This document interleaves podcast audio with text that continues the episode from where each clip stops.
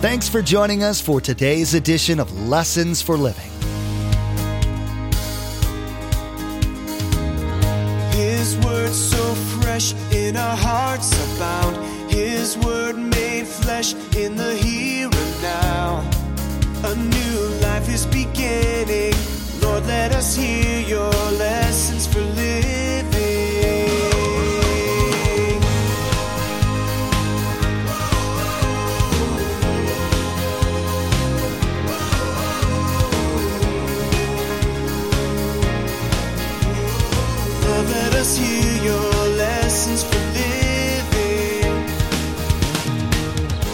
your Bibles, you can write verse 5, the first part of verse 6 is conversion.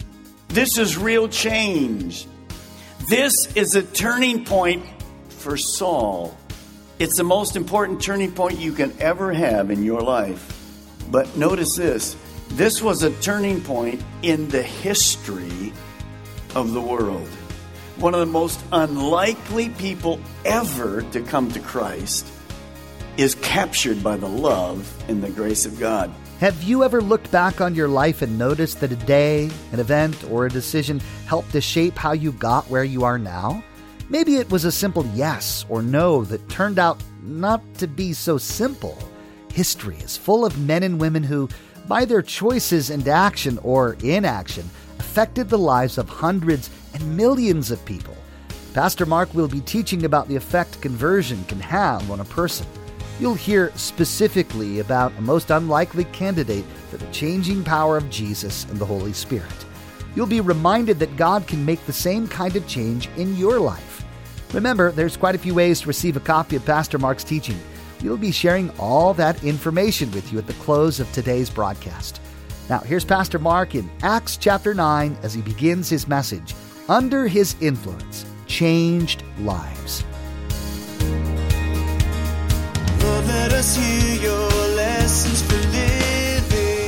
You can turn in your Bibles to Acts chapter 9. How many knew that Walmart had a new logo? Let me see your hand. How many had no clue they had a new logo? Oh, the advertising people would kill you.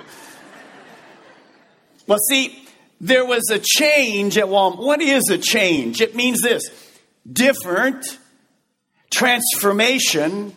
It means, in the, in the Christian terminology, conversion. You see, what happened with Walmart was this. I watched a documentary on MSNBC the other night. It was an hour long. It was very interesting. A few years ago, a new president, new CEO came in, and they had asked people who shop at Walmart, as you know, the number one retailer in the world, what do we do to make it better? And as a result of people talking, they came in and put massive change into Walmart. Obviously, they have a new logo, but that's just a symptom, uh, kind of give you an idea what's changed inside. And here's the things that they did. People said they wanted cleaner stores.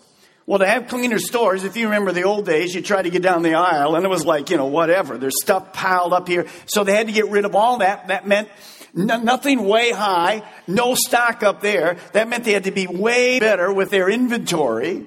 And they did that through computers. Then they designed wider aisles. You've seen the wider aisles. And then what that happened is people said, we hate the clutter. The wider aisles eliminated that clutter. And then they had a plan. You can go to almost any town the United States you'll find a Walmart. You would say, well, there's no more growth here. Well, there is plenty more growth. They had a whole division that goes out and finds these places, and it's really interesting to see how they do this from a corporate standpoint. They're still making changes. But here's the issue they know that there is a limit at some point where? Here in the United States. So, where are most of the Walmarts being built now? One country. Can you imagine who? China. That's exactly right. 1.3 billion. We've seen the Walmarts in China. So they have made a change for the better. Now, this whole series is about change. It's about coming under the influence of the Holy Spirit. Let's remind ourselves what under the influence means. It means to have an effect upon, to shape, and to regulate. Today we're going to look at two change lives. The first individual is not a follower of Christ, not interested in Christ, not interested in anything that Jesus had. But God is going to radically change this individual's life. The other change will be, well, he'll be an individual that's already a Christ follower. But God's going to come in and he's going to stretch, stretch this Christ follower. Now we have both of those kinds of people. We have people that have not turned their life over to Christ yet. You're not into the God deal. You're not into the Jesus deal. You might be in religion, but you're definitely not changed yet. And then many of our people, probably most, probably 80% of our people listening today are already Christ followers. And you kind of have it made. We're all set. No, no, God wants to change us radically in our lives. So be open to change. Now, the first thing I want you to do, if you're taking notes, and I encourage you to do this, I want you to think of a person today, a friend, a coworker, a relative, that if they came to the Lord, if they were really changed and converted, you would never believe it. The most unlikely person you could ever imagine coming to the Lord. Now, we all have those people you, you've gone across, you've witnessed to them. They said, no, no, don't ever call me again. So I want you to write down a person's name, an actual person's name on your note. Somebody that you would say, there's no way that person's coming to Christ. Just write their name down the most unlikely person that you know. We're going to meet the most unlikely person in the world today to come to Jesus. But there's still many around. Now, as you think about that, how do I know and why did I ask you to put that down there? Because of this next statement. First thing to write in your notes. No one is beyond the reach of God's love. The name you wrote is not beyond the reach of God's love. Why do I know that? Jeremiah 32, 27 says this, I am the Lord, the Lord of all the peoples of the world. Is anything too hard for me? Now, to be very honest, some of you were on somebody's list before. You were a hard nut to crack. Am I right? And when you came to the Lord, people went, No way. And so there is hope today for every single person in our world. And we're going to see change. Now, if you've been coming to this church for a while, you can finish this next statement. Actually, two of them. If nothing changes, nothing changes. All right, let's just think about opening illustration Walmart. They've changed. If you go to the stores, significantly different. Not just on the outside, in the inside. Let me give you two names. When I was being raised, they were the place to shop Kmart and Sears. What happened? If nothing, walk into their stores. Change went, went right by them. They're basically out of business. Have you driven by some of our stores here locally? Kmart and Sears? You wonder, Linda I went right by Sears and go, who's in there? There's like seven cars.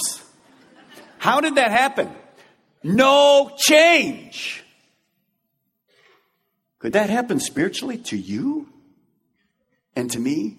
Well, the second statement you want to say is this if something changes, Okay, that was really weak.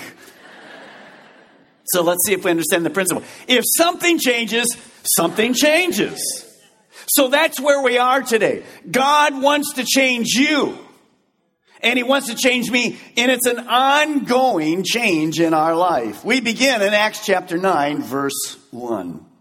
Meanwhile, Saul was still breathing out murderous threats against the Lord's disciples. And he went to the high priest and asked him for letters to the synagogues in Damascus, so that if he found any there who belonged to the way, whether men or women, he might take them as prisoners to Jerusalem. We're introduced to a man named Saul of Tarsus. He's a really zealous religious Jew. Even though he's religious, he's under the influence of Satan. He's probably in his 30s. And in Jerusalem, where he was based, he watched this new Jesus movement. And it began to expand and grow. And he went, uh oh, this is going to be a threat to Judaism. So he had a passion to kill and imprison Christ followers. Why? Well, he knew Jesus was dead. Obviously, nobody is raised from the dead. And he knew that these Christ followers were totally deceived as they followed this thing called the way. Now, a little timeout thing, just an interesting note for you. The way is a great name, actually, because it probably came off of John 14. Jesus said, I am the way and the truth and the light. Now, in the 70s and 80s, Satan's an amazing deceiver. He got a group of people together. They named their whole organization worldwide. Guess what name they chose? It's called The Way. And it was totally a cult. Totally false. Way out of left field. I don't even know if they're around today. But isn't that amazing? Just like Satan. To take something as a great name and then put deception into it. Well, as Saul began to do his deal, what he began to do was he became a interesting, a spiritual bounty hunter. He went 140 miles north from Jerusalem, six day walk into this area called Damascus. And he was going to bring Christians who had fled the persecution in Jerusalem. They fled all over the world. Many of them landed in Damascus, Syria. But God had always been working on the heart of Saul, even though he didn't know it was God. Verse 3 As he neared Damascus on his journey, suddenly a light from heaven flashed around him. Notice, as always, who makes the first move. Saul isn't seeking out God. Saul thinks he's right with God. God gets his attention. Do you know God knows how to get our attention as well? You see, God had a plan for Saul's life. In fact, we know that before Saul was even born, you'll see later, God had a very specific plan for his life. Next thing I want you to write today should be an encouragement to you. Just write it like this God has a plan for my life. Put your name in there, Mark. And what is his plan? Well, the real plan is to change and come under the influence of his spirit. To stop doing my thing, which Saul is doing, and come under the influence of the Holy Spirit. You see, from the moment you were created, you were created and designed to live under God's influence. Some of you as yet have not turned your life over to God. And because of that, God's plan is on hold. But the moment you do, amazing things will change in your life. No, you haven't sinned too much. No, you don't have too much baggage. Of all people, you're going to see an amazing change from Saul to Paul. Verse 4 And he fell to the ground and heard a voice say to him, Saul, Saul, why do you persecute me? And Saul responded, Who are you, Lord? And from heaven are these words I am Jesus, whom you're persecuting. We already heard the response to that. I'm sure it was, Oh no.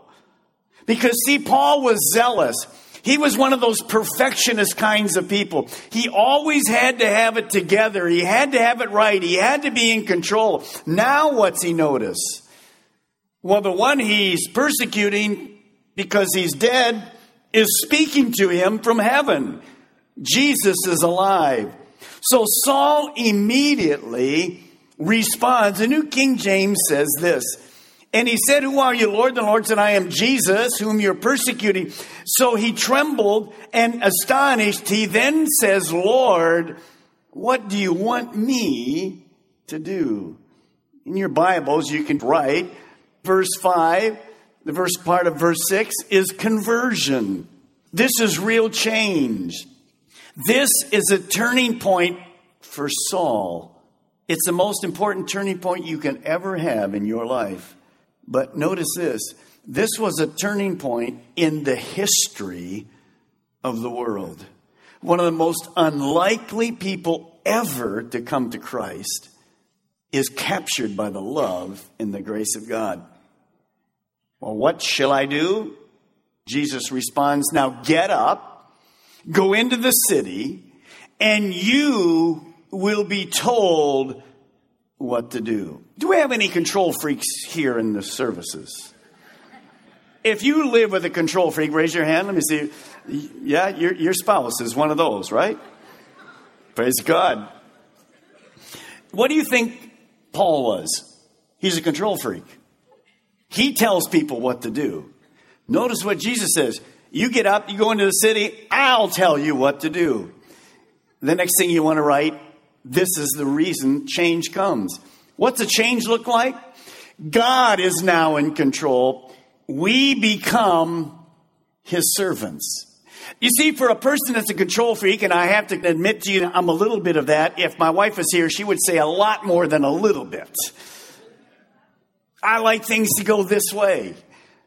But see, when you come under the influence of the Holy Spirit, you're not in control anymore. Your body's not your own. You become the temple of the Holy Spirit. And so this is a great adjustment, but a wonderful change for Saul. Verse 7 Now the men traveling with Saul stood there speechless. They heard the sound, but they did not see anyone. We know in two other passages in the book of Acts, Paul tells this story, so we get little tidbits from different places. Verse 8 Saul got up from the ground. Well, when he opened his eyes, he couldn't see anything. So they led him by the hand into Damascus, and for three days he was blind.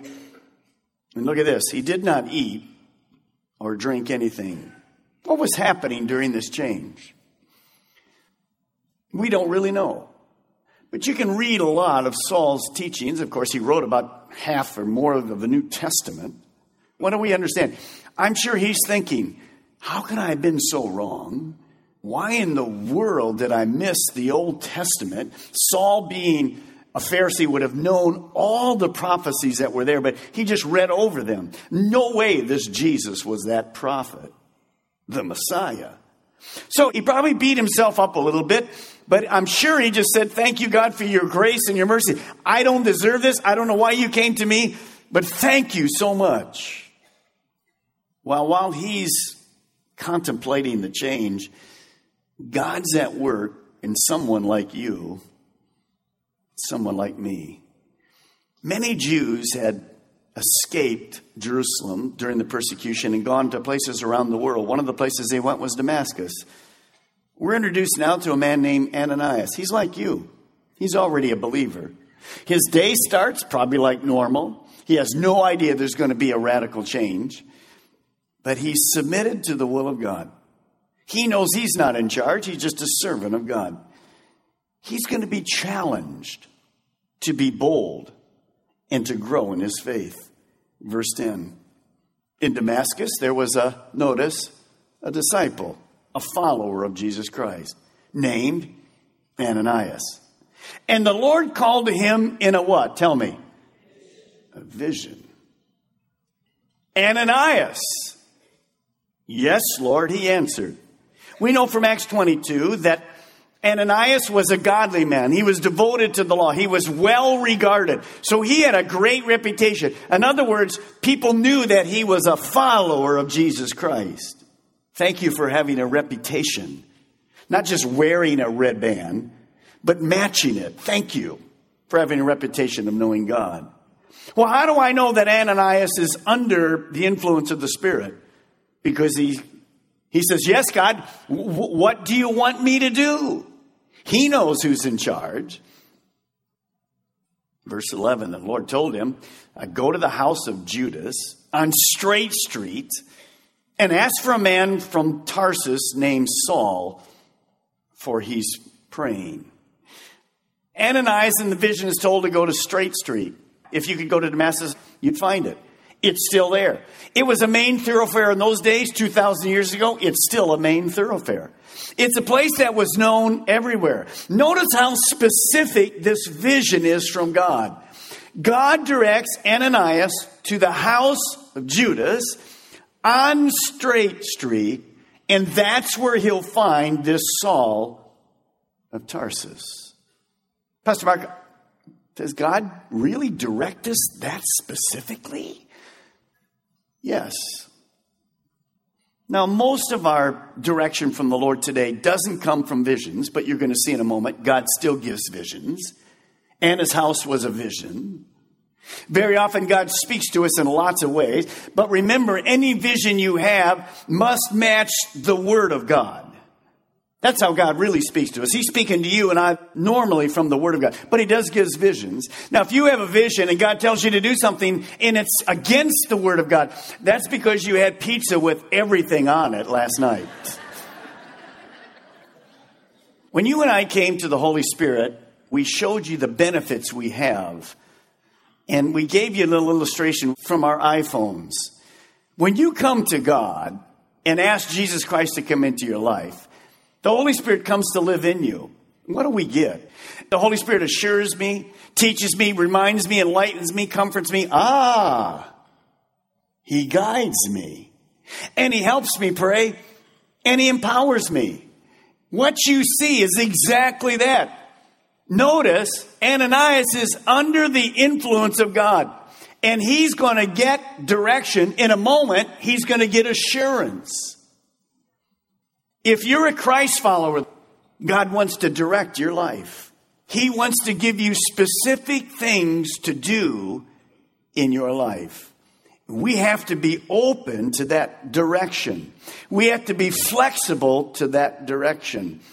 That's exactly what happens in the life of Ananias. This Wednesday, I was going up to teach at a group of men, around 30 or 40, up in the beach area. One of my guys who lives in the school of ministry has something every Wednesday for men. They're just all different churches, some unchurched, all kind of things. Anyway, he'd been after me to speak for a long while, and I finally found a date I could do it. And I already had my teaching ready. I had it ready before I went to uh, Singapore and Hong Kong. I get up that morning, Wednesday morning, went over my notes, ready to go in. God changed everything. now, I'm normally a very organized guy. I don't stick to my notes, but I have my notes. And I have them typed out, highlighted. I know when the PowerPoints go, all this stuff. You ought to have seen my sheet that I taught out that morning. All scratched out because all the other points were gone. He kept me in the exact same passage, First Kings chapter. I was exactly there, but everything changed. All my points changed. So they're big and red. What does that have to do with anything? Well, who's in charge? So God said, Nice Bible study. Use it another time. I'm going to give you a new one. Pastor Mark reminded you in his teaching today that if nothing changes, nothing changes. The story of Walmart is an object lesson for you to remember to be open to what the Holy Spirit wants to do in you and through you. Pastor Mark told you again, using the conversion of the man Saul into the Apostle Paul, that no one is beyond the reach of God's love. There's so much to learn from Pastor Mark's current series, so be sure to join us again. In the meantime, we'd like to offer you a CD copy of today's message for your own archives or for you to share with friends and family. Visit lessonsforlivingradio.com and click on Order a Message at the top of the page. There you'll be asked for the mailing information and be sure to include today's date. Each CD costs $5 to cover materials and shipping. Again, to order your CD copy, visit lessonsforlivingradio.com. Next time, Pastor Mark will continue his teaching Under His Influence Changed Lives. You'll hear more about Saul's conversion as well as being introduced to the Christ follower, Ananias. You'll hear how God wants to stretch you and get you to trust Him more and more. You'll learn some of the tactics that God uses to grow you in your walk of faith. We've run out of time today, but we do encourage you to tune in next time as Pastor Mark will continue teaching through this series called Under His Influence. That's next time on Lessons for Living.